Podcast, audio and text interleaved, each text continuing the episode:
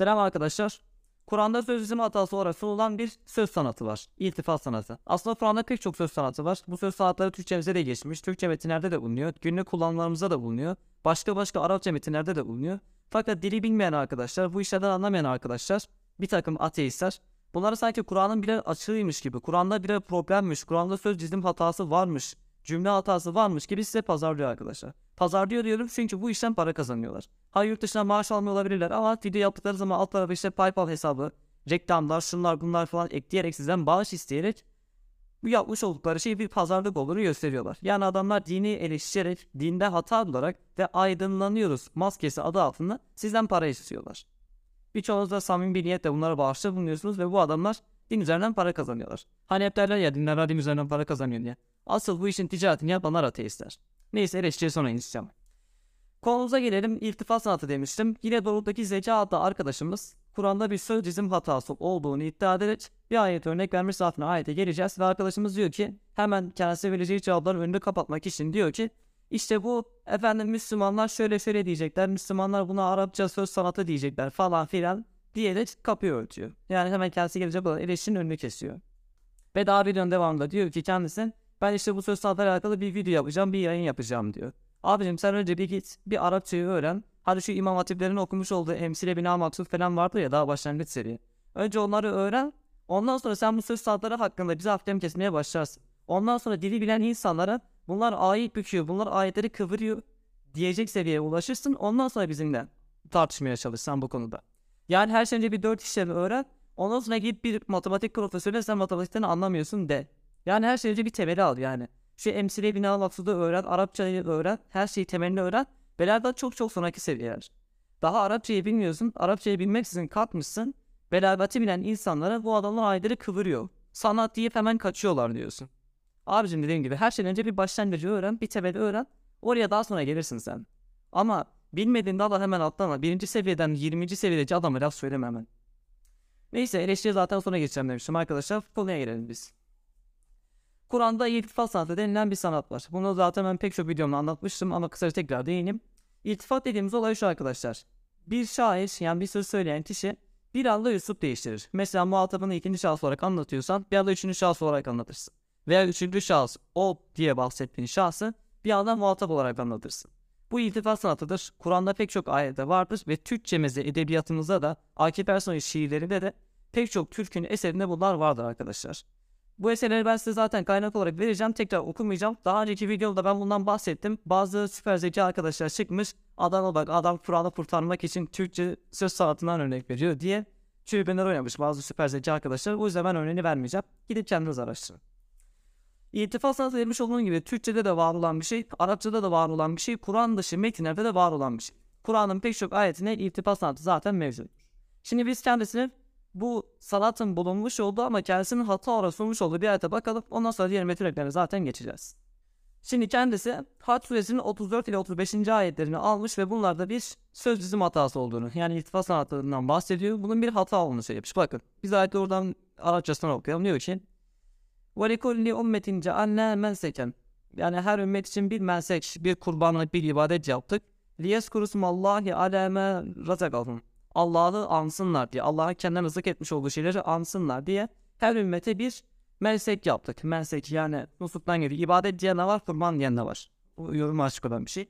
Şimdi kendisi diyor ki yaptık. Kur'an'ın söz sahibi diyor ki biz yaptık diyor. Allah'ı da üçüncü şahıs olarak anlatıyor. Biliyorsunuz bazı süper zeka arkadaşlar da burada başka bir hata olduğunu iddia ediyorlar. İşte bakın burada Allah hem yaptık diyor hem de Allah'ın ismini alsınlar diyor. Demek ki konuşan Allah değilmiş gibisinden saçma sapan sonuçlara ulaşıyorlar. Burada bahsetmiş olduğum türden iltifat sanatı var arkadaşlar. İltifat. Allah yani kendisi öncelikle biz diye anlatıyor. Biz yaptık diye anlatıyor. Sonra kendisinin azametini, yüceliğini ortaya koymak amacıyla kendisi üçüncü şahsı taşıyor. O diye anlatıyor. Ha bunun nasıl bir mantığı var dersek nasıl mantığı olduğu ayrı bir şey. Fakat bu diğer metinlerde de örneği var olan bir şey. Oraya zaten geleceğiz. Neyse ona ayet devam ediyor. Mesela ayetinde ona ilahınız bir tek ilahtır diyor. Ona teslim olun diyor. Yine burada Allah kendisini üçüncü şahıs olarak anlatıyor. Üçüncü şahıs olan o tek şahsa, tek ilaha teslim diyor. Ayeten ona şey ifade geçiyor.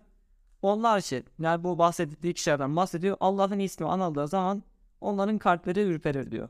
Ve sabirin aleme esabım kendilerine sab isabet edenlere karşı sabrederler falan diye ayetin devamı geliyor. Şimdi bu ayette görmüş olduğunuz gibi pek çok şekilde iltifat sanatı uygulanmış. Şimdi hadi ben bu ayetle alakalı bir tane daha örnek vereyim. Hani kendisi bu ayette hata var dedi ya. Ben kendisinin hata iddiasını destekler nitelikte birkaç tane ayette ben sayayım. İltifat sanatı bulunmuş olduğu.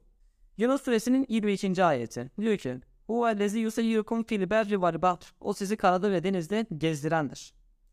Hatta izle kuntum fil fulk. Siz e, geminin içerisinde olduğunuz zaman ve cerayne rihim birihin. Ve cerayne ve gemiler de onları götürdüğü zaman. Bakın bu da ifadeye dikkat edin. İltifat sanatına dikkat edin. Önce siz diye bahsetti insanlardan. Ondan sonra dedi ki gemiler onları götürdüğü zaman. Sonra insanlar üçüncü şahsı aldı. Bakın irtifat sanatı uyguladı. Yine bir örnek daha var Abese suresinde. Abese ve tevalle. Yüzüne ekşitliğiyle buruşturduğu yüz çevirdi. Peygamberden bahsediyor. En ce'ehul a'me. O ağma kendisine geldi diye yüz çevirdi. Yine peygamber üçüncü şahıs olarak anlatıyor. Bakın şeye dikkat edin. Üçüncü ayet. Bakın ne diyor? وَمَنْ يُبْرِيكَ لَاَنَّهُ يَزْدَيْكَ Sana ne bildirdi ki belki o arınacaktı. Bakın ilk iki ayette peygamber üçüncü şahıs olarak anlattı. Allah diyor ki o yani peygamber yüzünü ekşitti buruşturdu. Niye? Kendisine alma geldi diye. Üçüncü ayette peygamber muhatap alıyor diyor ki sen ne bileceksin? Senin bilmeni ne sağladı? Belki o tezkiye olacaktı. Yine görmüş olduğunuz gibi iltifat sanatı bu ayette de görünüyor. Buna benzer zaten Kur'an'ın pek çok ayetinde iltifat sanatı uygulanıyor arkadaşlar. Türkçede de vardı, diğer dillerde de var olan bir şey. Peki asıl konuya gelecek olursak, iltifat sanatı bir söz sanatı mı yoksa sonradan Müslümanların uydurmuş olduğu bir dil sanatı mı başka bir şey mi? Ona bakalım şimdi. Eğer bir uydurma söz sanatı olsaydı arkadaşlar, bizim bu sanatı sadece ve sadece Kur'an'da görmeniz gerekirdi. Eğer biz sadece Kur'an'da görmüş olsaydık derdik ki tamam, Kur'an böyle bir hata yapmış, işte Arap Müslümanlar da bu olayı kurtarmak için işte sonradan böyle bir sanatı uydurmuşlardır diyebilirdik. Fakat Kur'an harici, Kur'an'dan önceki metinlerde de Arapça dışındaki dillerde de bu sanatı görüyor olmamız bunun bir sanat olduğunu ve bunun bir dil yapısı olduğunu gösteriyor. Bu durumda halen kalkıp da birilerine bu bir söz sanatı değil de bu bir hatadır demesi tamamen boştur, kendi kendisini kandırmaktır arkadaşlar. Kendinizi kandırmak istiyorsanız o sizin bileceğiniz. Fakat samimi ve dürüst iseniz, gerçeğin peşindeyseniz bu kadar kanıtı gördükten sonra buna artık bir hata deme şansınız yoktur. Hata diyorsanız da kendinizi kaldırıyorsunuz. Başka kimseyi kaldırmıyorsunuz. Şimdi Kur'an dışı bir kullanılan örneğine gelelim arkadaşlar. Hazreti Ömer ikinci halife olduğu dönemlerde e, evlilikle alakalı bir problem çıkıyor halk arası. İşte gençler evlenemiyor, mehir fiyatları çok yüksek diye, mehirleri de çok fazla isteniyor diye. Hazreti Ömer ortaya çıkıyor diyor ki ben diyor yasaklıyorum. Belli bir ölçüden fazla mehir istenmesi ben yasaklıyorum diyor. Gençler evlenemiyor diyor. Böyle dediği zaman da kadınlardan bir tanesi çıkıp diyor ki ey Ömer diyor sen Allah'ın Nisa suresinin 20. ayetini görmedin diyor.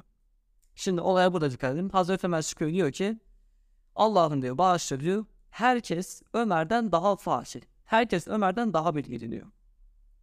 Bakın konuşan kişi Ömer birinci şahıs. Bak adam kendisinden bahsediyor. Herkes Ömer'den daha fakir diyor. Neydi bu şimdi?